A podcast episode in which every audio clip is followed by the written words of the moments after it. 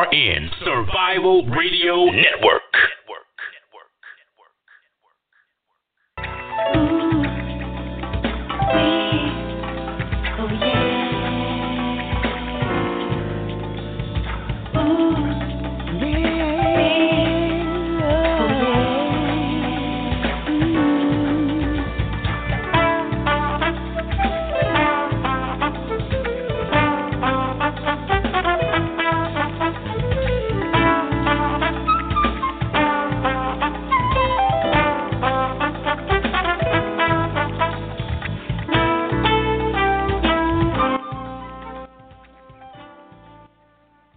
Good afternoon and welcome to the Weekly Wellness Show. I am your host, pharmacist, physician, entrepreneur, Dr. Aaron Williams.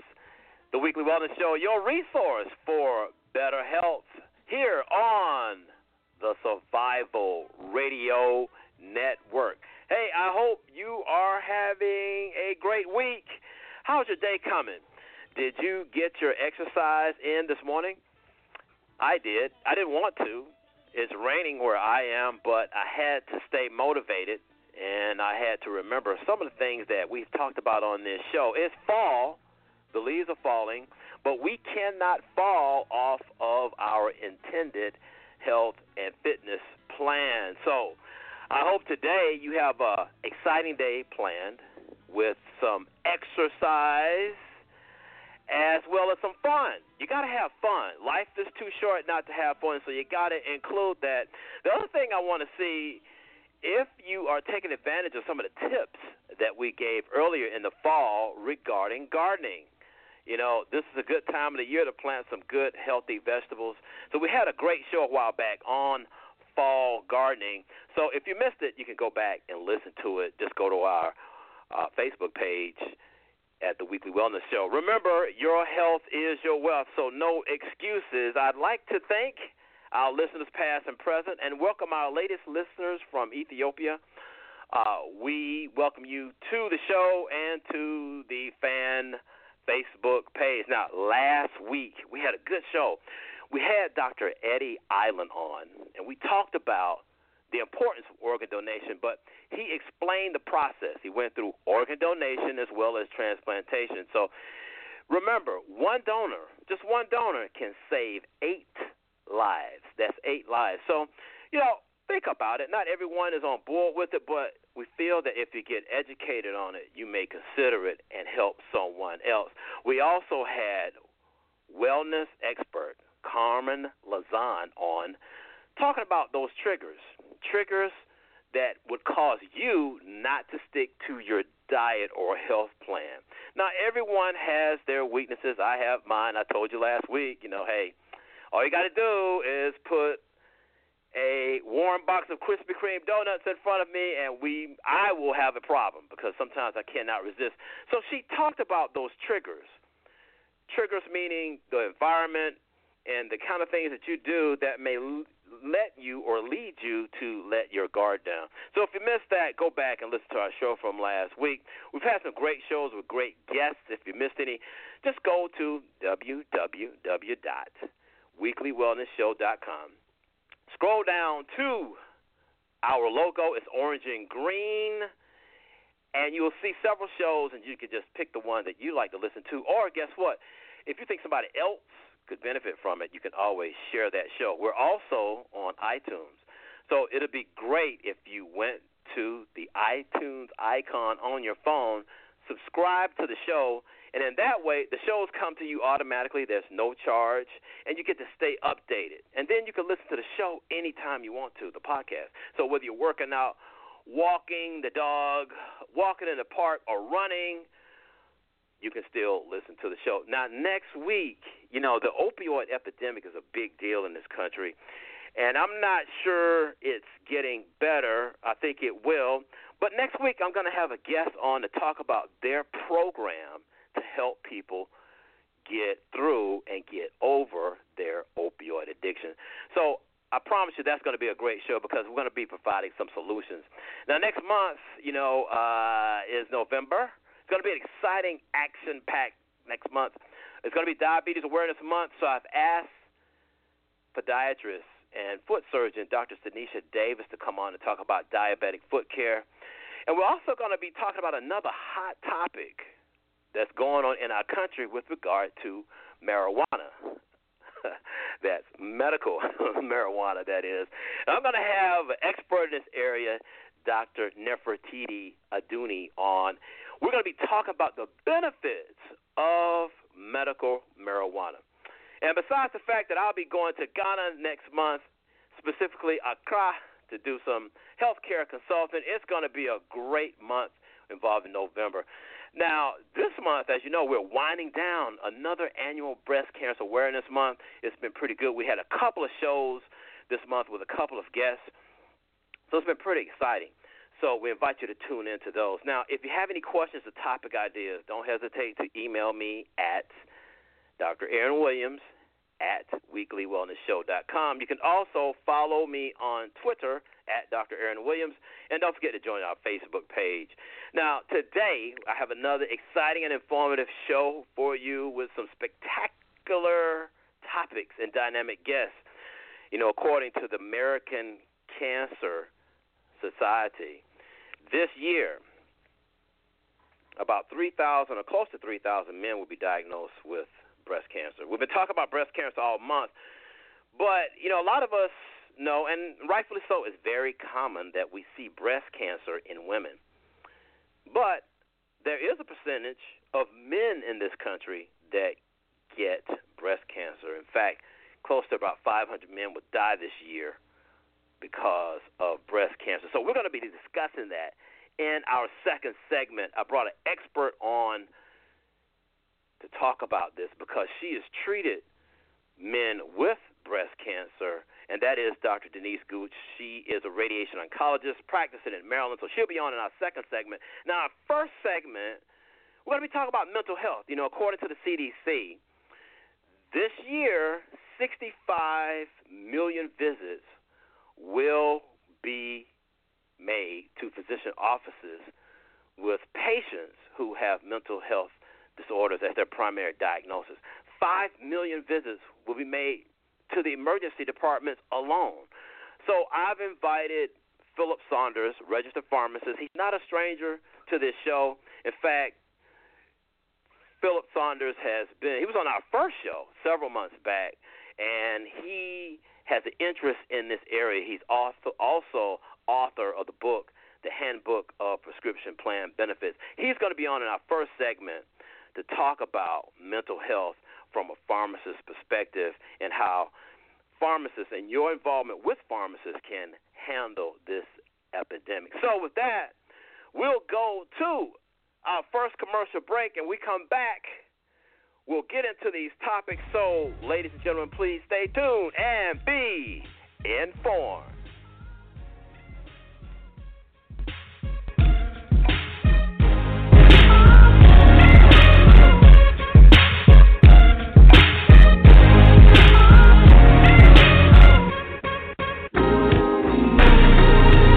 Looking for a cafe with a home like appeal where all who enter feel like they are part of something? Visit My Coffee Shop, located in Eastlake, Atlanta, Georgia. MCS has a full breakfast and lunch menu, offering both hot and cold options, and is home of the amazing basil lemonade. But don't forget their assortment of freshly brewed coffees. Come on by at 2462 Memorial Drive, Atlanta, Georgia 30317. We're pretty sure my coffee shop at East Lake will become your coffee shop too iDope. iDope. Globally inspired vision stylewear. A fusion of classic heritage and contemporary sophistication.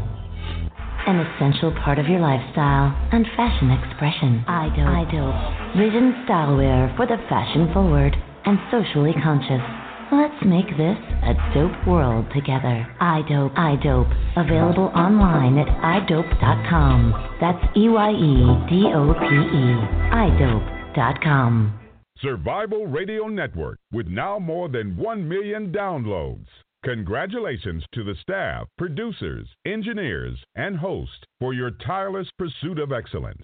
And thank you, our loyal listeners, for supporting this movement to inspire, motivate, and educate people worldwide. Survival Radio Network, Survival Radio Christian Network, and our new Survival Sports Radio Network broadcast top notch shows Sunday through Saturday. Check us out by visiting our website at www.survivalradionetwork.us. SRN, we do radio 1 million strong. The SRN.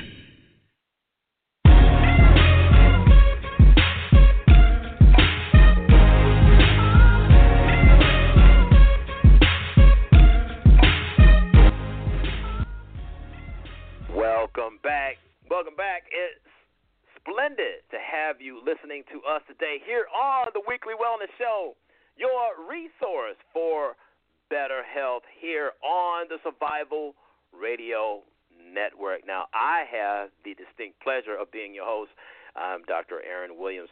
Now, our first guest today, as I mentioned earlier, is Mr. Phillip Saunders. Uh, he is a graduate of the esteemed Florida A&M University College of Pharmacy and College of Pharmaceutical Sciences. He's also a pharmacy owner, and he's also the author of the book, The Handbook of Prescription Plan Benefits. As I mentioned earlier, he's been on the show before, bringing us some top health and wellness information from a pharmacist perspective. So today he's going to talk to us about mental health. So, without further ado, let's welcome to the show pharmacist and author Mr. Phillip Saunders. Hello, Dr. Williams, and hello, everyone. How are you doing today, sir? Good, good, good. Uh, I am so glad that you were able to join us today and put us on your busy schedule. Uh, I know that you have a lot of things going on with the book and and of course practicing pharmacy and taking care of patients. But so I like to extend that grateful appreciation for that. So how are things uh, in the realm of pharmacy? Well, things are moving uh, quite speedily, as is the pace of our lives today for most of us. And um, I'm sure when you mentioned the topic mental health earlier, there were some people who say, "Hey, well, I'll just skip through that, or that doesn't relate to me." right. or perhaps you know this might be something that uh, I can just bypass because that's really not, you know, maybe in the past and so forth. But uh, quite incidentally, couple of weeks ago, I was on my way to a convention in the local community for pharmacy Mm. and topics with psychiatry and mental health. And on that morning before I left town to make that drive, we actually had an emergency call in our family, and in a very personal nature, we had one of our close friends that had contemplated suicide to the extent that she was on a bridge. Wow. Wow. So um, there are there are varying circumstances. You know, if any of you are out there, uh, I'm a personal chef. You know, self-proclaimed chef that is, chef that is. And I can tell you, sometimes when you have that pot on, you might have something that's on that's simmering. You might have something that's in the oven that's taking a while, and you might have something that's in the skillet that's really sizzling. So the point is that there are different circumstances and different stages that you Mhm. might have to assess and respond appropriate in order that things don't go awry. So, in kind with mental health issues, um, I'm just going to state some statistics, and these were presented in research I gathered from a uh, Mental Health America, which is a um, an organization in Alexandria, Virginia, and uh, also these statistics are very common, and we're going to go further and talk about how they impact our lives and how they affect our community indirectly for uh, patients or, or scenarios that we never think about, such as police officers officers encountering uh, population of mentally uh, impaired patients per se in the mental health community or in the criminal community. As a matter of fact, it's uh, estimated that 1.2 million individuals living with mental illness sit in jail and prison each year. Mm. So this is a significant problem. Uh, and of course, we'll talk further a little later about things such as access to uh, mental health resources or just to get some help. Some further key findings. It's considered a fact that one in five adults have a mental health condition, and that has to be qualified when we say that. It could be something such as a prolonged depression. Uh, it doesn't have to be something that's complex that may be initiated from childhood, but in many cases, childhood has an impact on things. But that translates, that number, one in five adults, that translates into over 40 million Americans that have some degree of mental illness that in some cases would require professional intervention. Wow. And not only that, but it also impacts our youth. It said that in uh, 2011, about 8.5% of our youth suffered from depression, and in 2014, 11.1%. Personally, as an older adult and as a uh, parent of a new millennial participant, a lot of times access and technology allow um, scenarios such as bullying to become mm-hmm. heightened and inflamed. And so this statistic may have an impact by that particular uh, contributing factor, that is bullying vis-a-vis uh, internet and other sources. Right. So today, what I'd like to do, Dr. Williams, is discuss five key factors about mental health. Um, okay. The first thing I'd like to mention and point out is that many cultures or communities stigmatize people with mental health issues, and thus intervention or request for help is lessened. It's less likely that someone will say, "Oh no, I, will be okay. How you doing? Mm-hmm. I'm good." This is a colloquial phrase. You've heard these phrases right. in your circle of friends. I'm good. Okay, well, Jimmy, you know, uh, something traumatic just happened. You just had an accident. You lost your foot. These kind of things. But because of stigma attached to mental health um, and the presumptive despair associated with that, that is, what do I do? Uh, can I be cured? These kind of questions. People don't seek help. Mm-hmm. Um, many people, tens of thousands people, have clinically significant mental health symptoms that go undiagnosed and untreated. Uh, again, we'll go back to the law enforcement population. You know, um, police, as we know, have a very difficult and challenging job. And uh, we won't get into the commentary about the quality of police work and so on and so forth. But by and large, uh, when we encounter individuals that are acting on a behavior path or pattern that's either injurious to them or someone else, the police are um, employed to get involved. So right. we encounter people and they have to have, uh, in the ideal scenario, they'll have experience with how to manage a person that is mentally impaired. And some of these other factors we'll get into uh, later. There was a connotation there when I say impaired as opposed to a mental health issue. Mm-hmm. Um, third point employers, family members, friends, and religious colleagues can be helpful potential uh, sources for people to access mental health um, help when these people recognize symptoms that are inconsistent, perhaps with past behavior, or that are just uh, totally uh, aberrant behavior acts that may be occurring while this person, this employer, family member, friend is interacting with a potential patient. Um, another fact is that teens and young adults have mental um, health issues and challenges that are more or less associated with that phase in their life where they're experimenting, they're trying to Mm-hmm. associate identity and so forth through their adulthood. Uh, that's a hopeful time, but it's also a time for research and discovery. Uh, things like alcohol and drug use, and sometimes family dysfunction can play into that mixture. And so uh, we should not be um, perhaps have a cliche mindset to say that's just a phase that they're going through. For most people, it requires at least a checkup, just like you get a physical. How many times have you heard someone say, hey, let's go and have you talk to someone and make sure everything is all right? There's nothing aberrant occurring, but we're going to get a physical for our mental health just like we would our physical health. Right. Last point or factor that I think would be worthy of mentioning would be that um, access to therapy uh, sometimes can have barriers. There could be financial barriers in the case of somebody without insurance, um, and there might be access ports that are available through employment, which is great. I would implore people that are listening, uh, even if you're a friend, you can refer them to this reference to call your employer and see if some mental health. Most most um, employers have a program called uh, Employee Assistance Program (EAP), and this is a basic colloquial phrase, you know, and and it's, and it's nothing to to say that hey, every once in a while you need to talk with someone and make sure that your perspectives, your outlook on life, your plans in life, and uh, some of your behaviors kind of fall in line with what might be acceptable.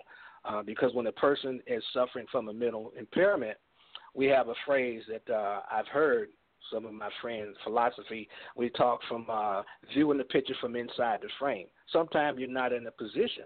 When you're impaired, we know when you have anxiety, it's been shown. Um, in fact, I heard it on, I saw read it on a, a LinkedIn um, comment or article some weeks ago that says that uh, a person who is depressed is uh, more likely to make poor decisions.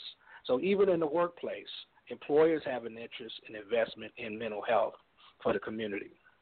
Right. Well, what are some things that we can do to uh, be aware uh, that might help in this scenario?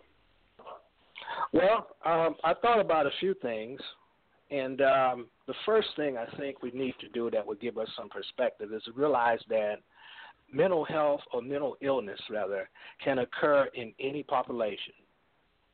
You know, sometimes we feel that perhaps the clergy or policemen or professionals or someone that's in a certain age group or maybe someone that we have a certain relationship with, our parents and so forth. It might be a child who recognizes uh, some pattern of uh, or symptom of mental illness in a parent or older relative.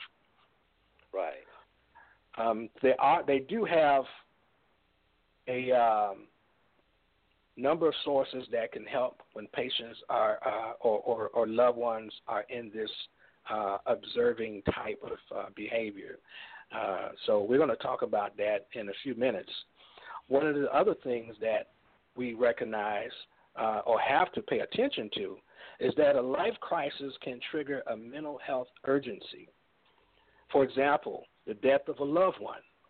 In the case of a childbearing woman or someone who's the end of the childbearing phase, a miscarriage. All these things are very traumatic and we're familiar with these things. Of course, there are other things that could uh, also trigger what you might call as an urgency. Something I would consider urgency would be uh, something that's a very apparent aberrant behavior event.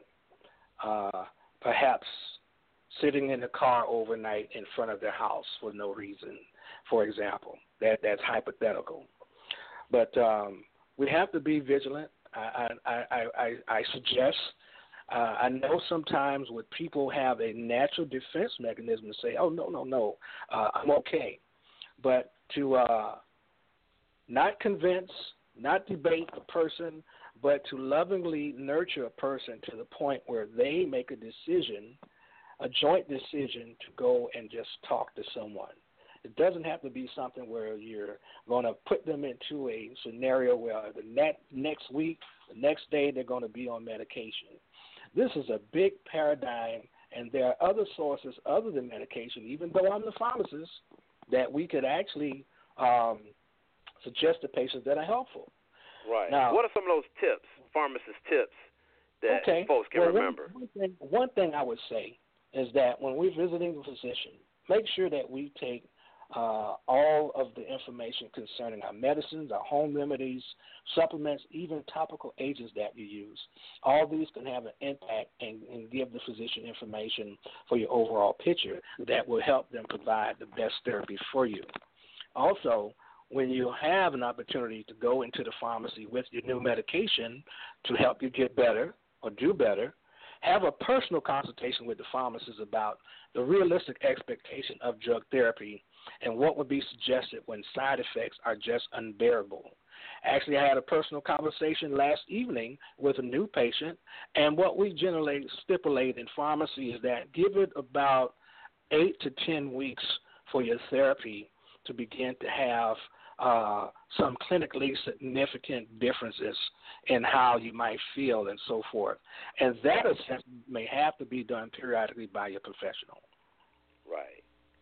Right.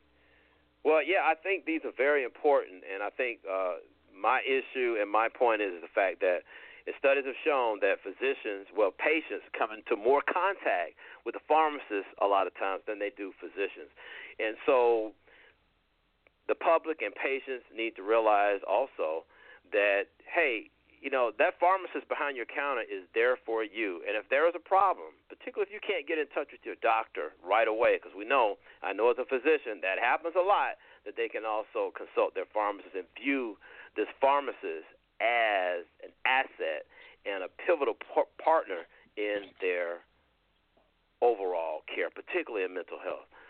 So I think this is very important, um, and, I, and I'm glad you brought this up. Uh, you know, bringing it to us from a pharmacist's perspective. Well, I, I'm glad I'm glad you're able to come on the show, uh, Phil, with another with many other great tips regarding mental health and this. You know, we all realize that mental health is is an epidemic. Uh, a lot of people, like you said, are not able to address it. Uh, but I think you know the reason for this comment and this these comments in this segment is to try to open the door and educate people on this. Well, thank you very much for having me, Dr. Williams. Okay. Well, we greatly appreciate your time. You know, we got to have you back at some point to discuss another great pharmaceutical topic. So uh, we're glad that you're able to come by and talk to us today. So, ladies and gentlemen, uh, we're going to go ahead and take our second commercial break. So please stay tuned and be in.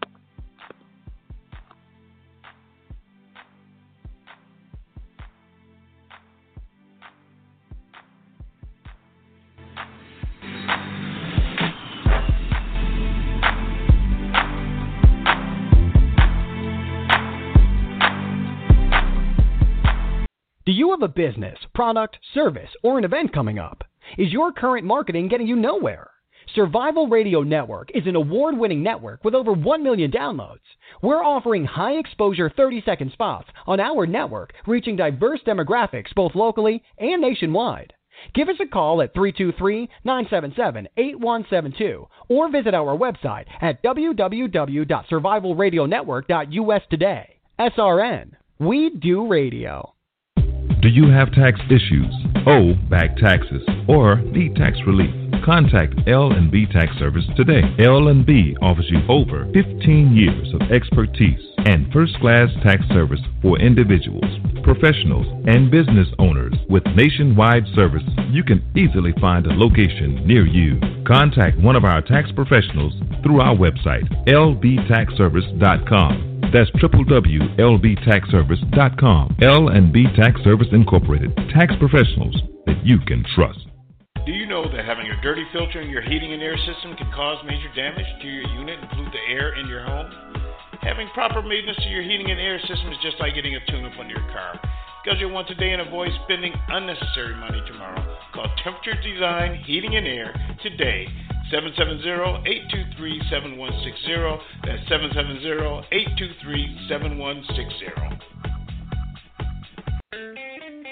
Hi, I'm Ryan Seacrest for RADD. Over 300 people in this country are killed every week by a drunk driver. That's the equivalent of two 747 plane crashes every single week. And the problem isn't going away unless we all do our part to stop it. So if you see someone who's about to drive after drinking, get the keys. Don't leave it up to anyone else. Friends don't let friends drive drunk. A public service announcement brought to you by RADD, the National Association of Broadcasters, and the Ad Council. The SRN.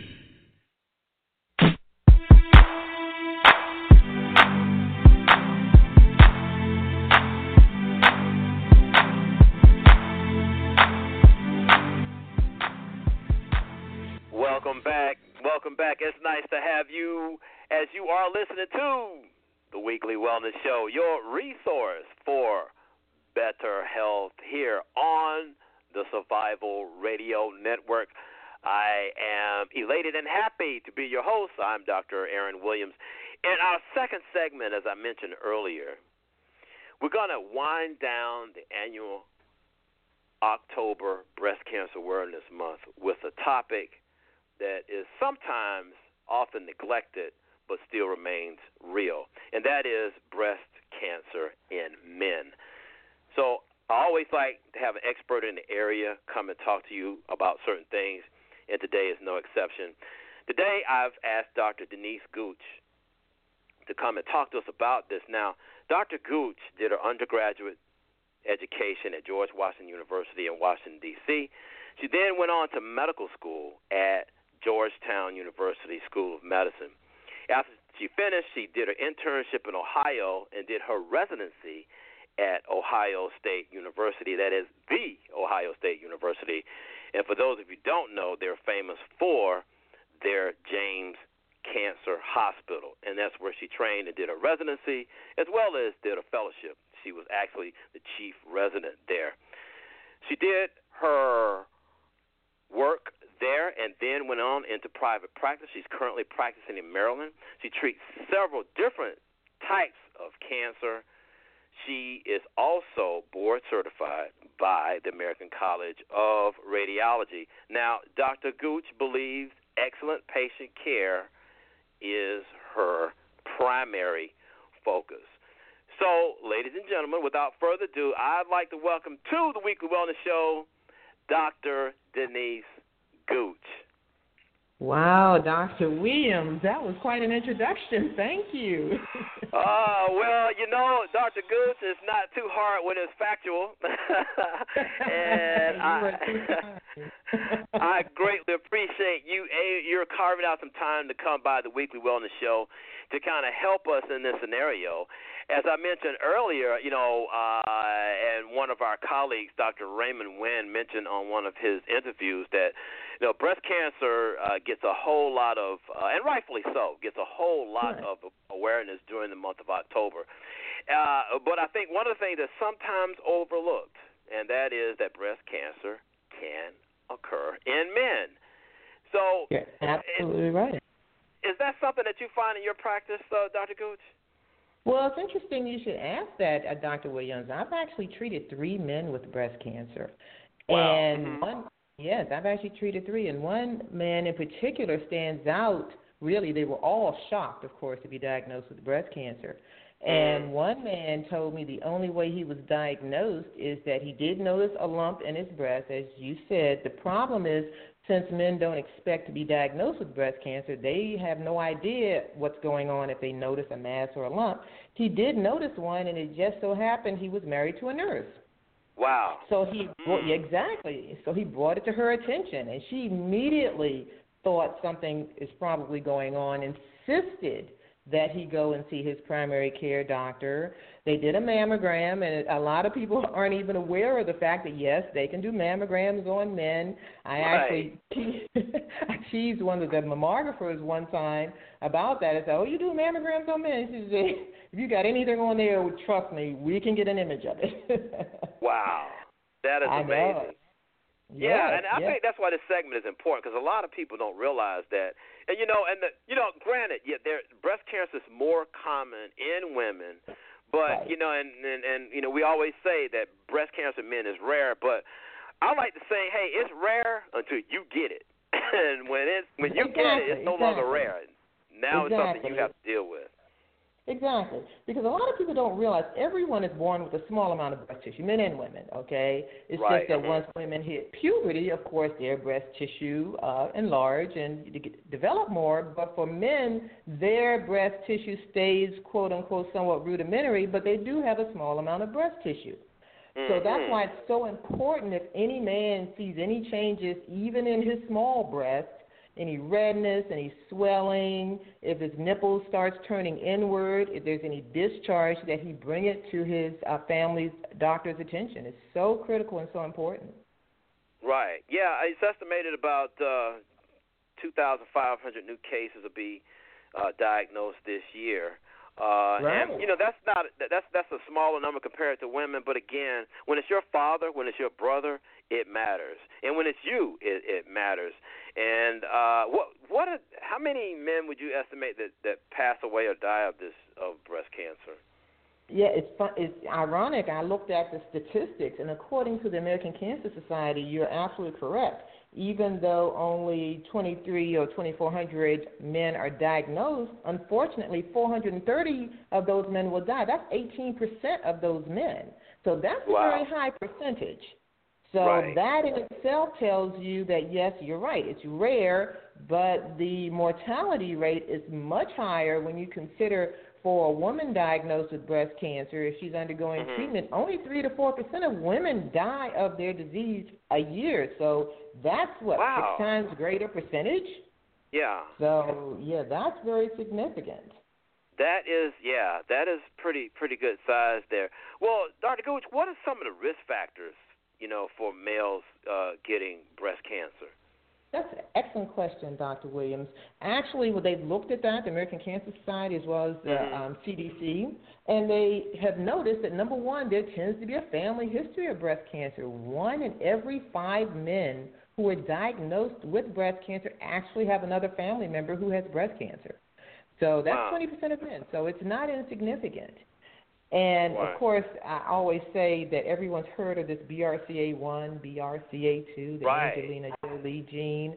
Unfortunately, I mean, right. not to get, but it's, that's what everyone thinks of it. Unfortunately, men who actually are carriers for the BRCA2 gene in particular have an mm. increased risk of breast cancer, whereas the normal risk, we say, is one in a thousand for just the general population.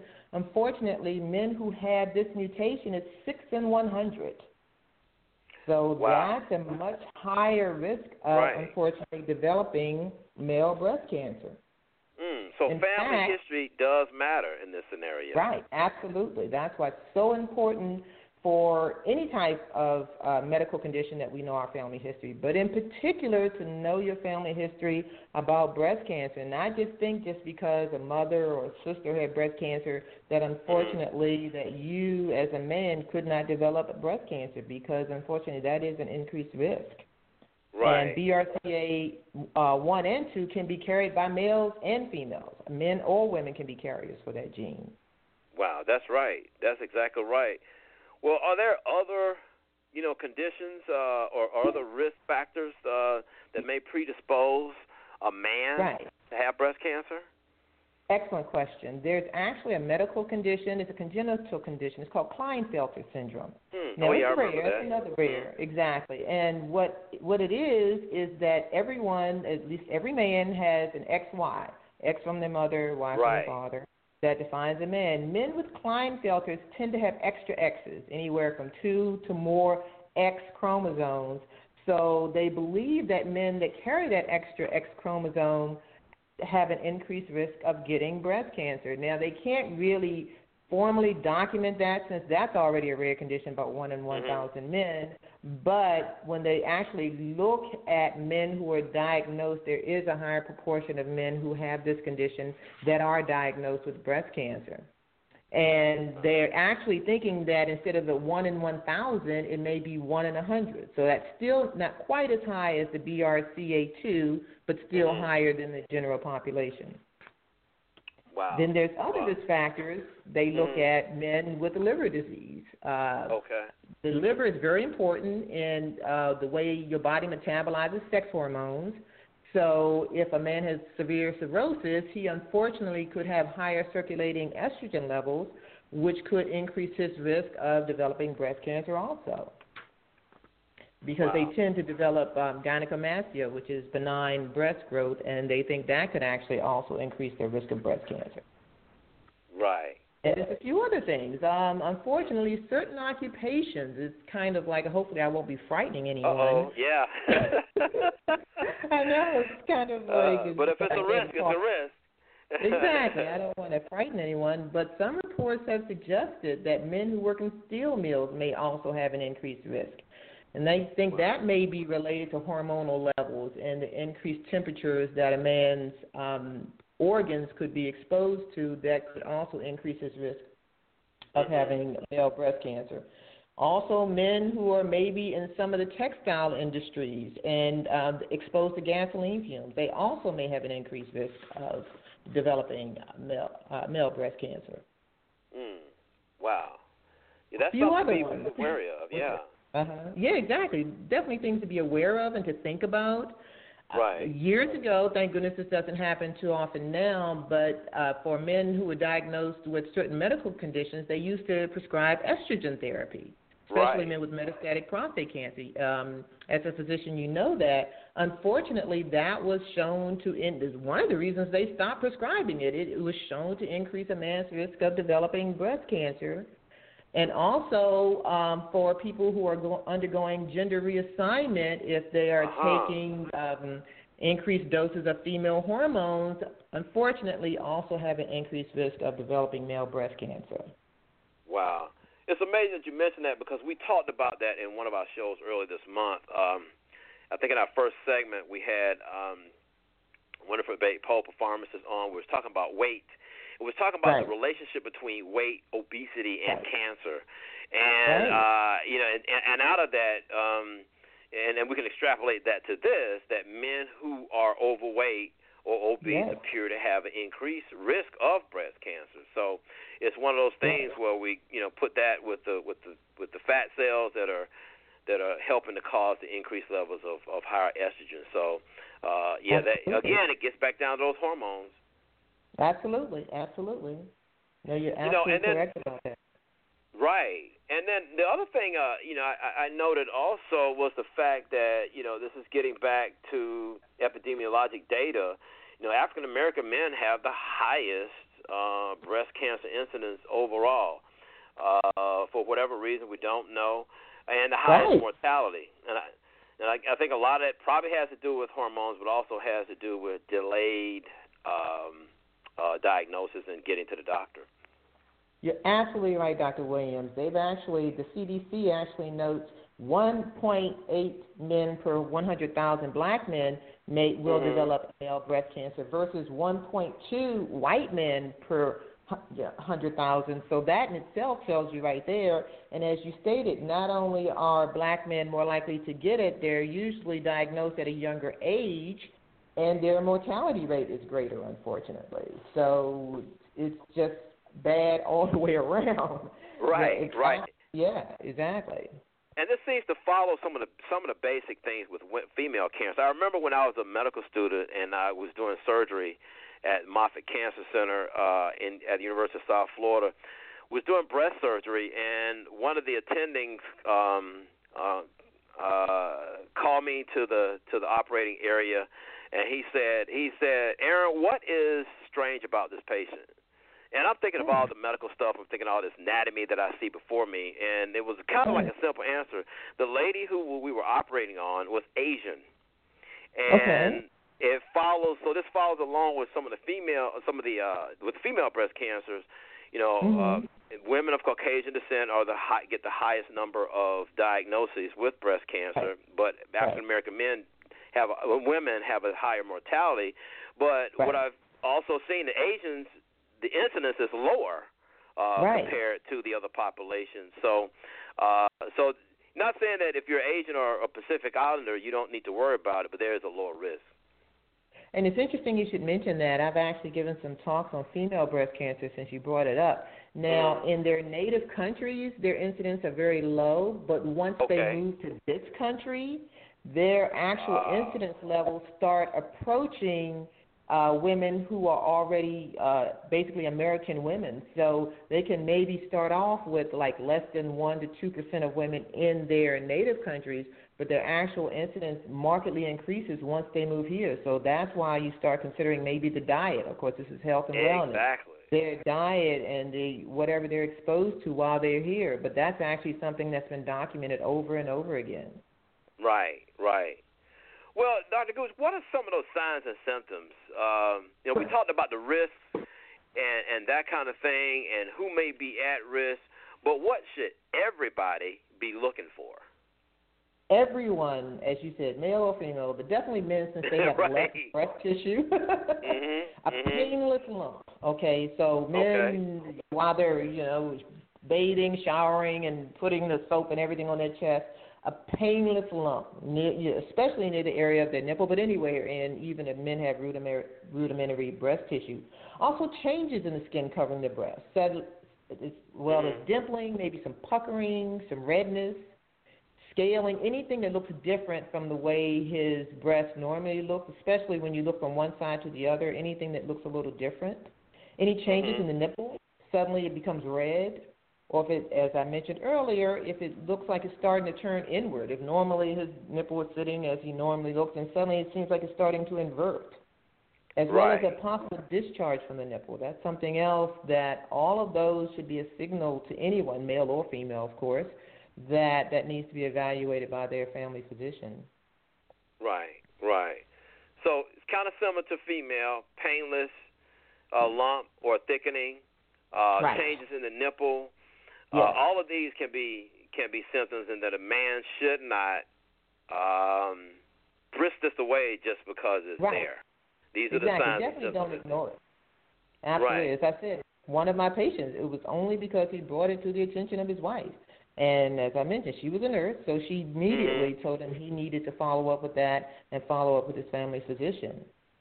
Right. As a matter of fact, right, they think one of the reasons that unfortunately the five year survival rate for male breast cancer is lower than the five year survival for women is because of delayed diagnosis. Men are diagnosed at a later stage than women because, as you said, they may brush off or ignore some of these symptoms. Mm, mm. Well, speaking of that, you, you mentioned this earlier about mammograms. Moving, you know, how do how do you diagnose uh, breast cancer in men? Is it any different? Uh, what's the what's the process involved with that? Right. Well, that's an excellent question. Well, as we just mentioned, the first step, of course, you have to undergo medical evaluation. So, um, as I just mentioned, a man can get a mammogram too. As a matter of fact, the patient that I was just mentioning, Whoa, he said he was I'm, sitting I'm there. here in the chair here, but I know, I know. Sounds it's, it's similar to what he was saying. He said he's sitting there with a gown on, looking around, thinking, Right. "What on earth am I doing there?" But they bring you in the room, and Uh-huh. unfortunately, every woman can tell you, you stand there. So the process is exactly the same for getting a mammogram.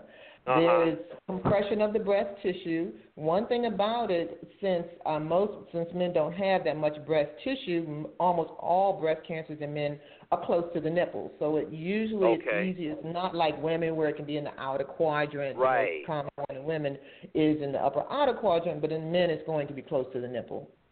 right. So, So, it's one a little can say, easier to see. right. So one can say because breast are typically smaller in men, that theoretically could be easy to, easily diagnosed uh, to a certain extent. Uh, you're right. So, so you're saying it's usually closer to the nipple area. Absolutely, absolutely. Pretty much all male breast cancers are going to be close to the nipple area because men don't have that much breast tissue. So Right. if something, and almost all men, they're infiltrating ductal, as you know as a physician, is different types. The most common is infiltrating ductal. You can have infiltrating lobular, but almost all male breast cancers are infiltrating ductal. And ironically, even though we're Mm. probably not going to have time to go into it, most are hormone receptor positive too. So that has something to do with how they're actually treated after they have the surgery and possible chemotherapy and radiation. They're almost always put on hormonal blockers because almost always their tumors are hormone sensitive. hmm Okay, so we've gone through the diagnosis and we've gone through this biopsy, which is uh, you know surgery, and just as you yes, mentioned, exactly. what what's uh you mentioned hormonal therapy. Start start us out with this treatment bit. I mean, is it is it pretty much the same as female? Uh, how does that? What is the treatment of breast cancer in men? Excellent question. Uh, well, as we just said, the biopsy, okay, Mhm. just to confirm, usually it's a needle core biopsy similar to women. However, if there is a confirmed diagnosis of breast cancer, unlike women, they're not going to give them the option of lumpectomy versus mastectomy. Pretty much all men are going to have a mastectomy, which means removal of all the breast tissue. Remember, men don't have that much breast tissue, so they have to remove all of it to evaluate it. And almost always the surgeon will also do a biopsy of the lymph nodes under the arm because the lymph nodes under the arm can drain the, any cancer that's found in the breast. So they have to take a look at that. So depending Okay. on the stage, Uh, stage one is usually two centimeters, about an inch or smaller. Uh, Mm-hmm. Stage two can be a little bit larger, or maybe a possible uh, involvement of the lymph nodes. The recommendation after the surgery is chemotherapy and radiation. And I say and or radiation, but I'll be honest with you. You were talking Uh-huh. about during your training. During my training, they always taught us, even though doing my own research recently, they don't mention that. But the way I was trained at the Arthur James Cancer Institute is Mhm. that since male breast cancer is rare and everyone isn't familiar with how to treat it, it's better to be more aggressive with male breast cancer, especially since their survival is less than women. Uh, the five-year survival for men is only 84% versus Mhm. women, five-year survival is in the upper 90s. So we know Right. that there's something working that's not working well for men. And the way I was taught that a stage one breast cancer should be treated like a stage three, and men should be treated like a stage three for women. Just treat it aggressively, Mhm. Make sure they get the adjuvant or after surgery chemotherapy and the adjuvant radiation. And even if, especially if the sentinel node is positive, treat what we call the draining lymphatics, as I said, Mhm. because for whatever reason, these men seem to have biology, something working against them. So you need to be as aggressive as possible to give them the best chance for survival. Right. Well, you mentioned the hormonal aspect of this, Uh-huh. and we, you know, we've been Right. talking about estrogen throughout this segment. Uh, Right. How does that play into the treatment portion? How does what are hormones? You know, we, we we- we've kind of figured out that estrogen puts you at a higher risk. So Right. how does the how does therapy play into this with regard to hormonal therapy? Exactly. Well, when we mention hormonal therapy, there are actually anti-estrogen medications. So as Uh-huh. I just mentioned, that most all male breast cancers are hormone receptor positive. So Okay. that means that there's receptors on your cell, and if there are any circulating uh, hormones, estrogen hormones, remember I told you the risk of having excess Right. estrogen circulating through your body. These these medications block those receptors, so any circulating estrogen cannot attach to these receptors and potentially grow and develop and you know cause metastatic disease or disease to spread throughout the body. So pretty much all men, if they are diagnosed with breast cancer after they undergo the adjuvant therapy, the chemotherapy, radiation, are placed on tamoxifen. Now it's Ah, interesting. okay. I was actually researching this, and that's an anti-estrogen. Uh, it's kind of like it's an estrogen blocker, but it has some positive things too.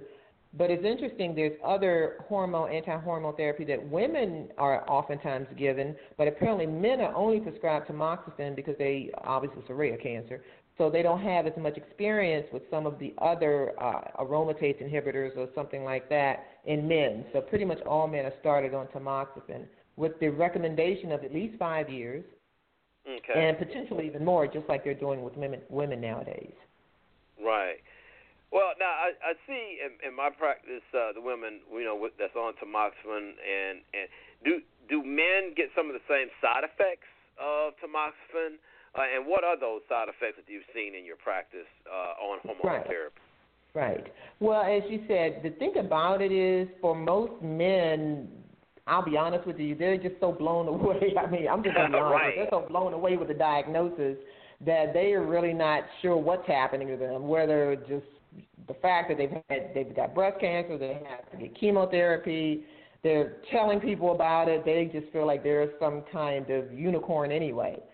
So Right. I'll be honest with you, most of the men that I see don't really complain of any the side effects of the tamoxifen, but women, as you mentioned, now they will say something about they can have some, you know, swelling tenderness of the breast because even though it's an anti-estrogen, it still has some pro-estrogen uh, components because it tends to be given to premenopausal women because they don't want to put them in complete menopause.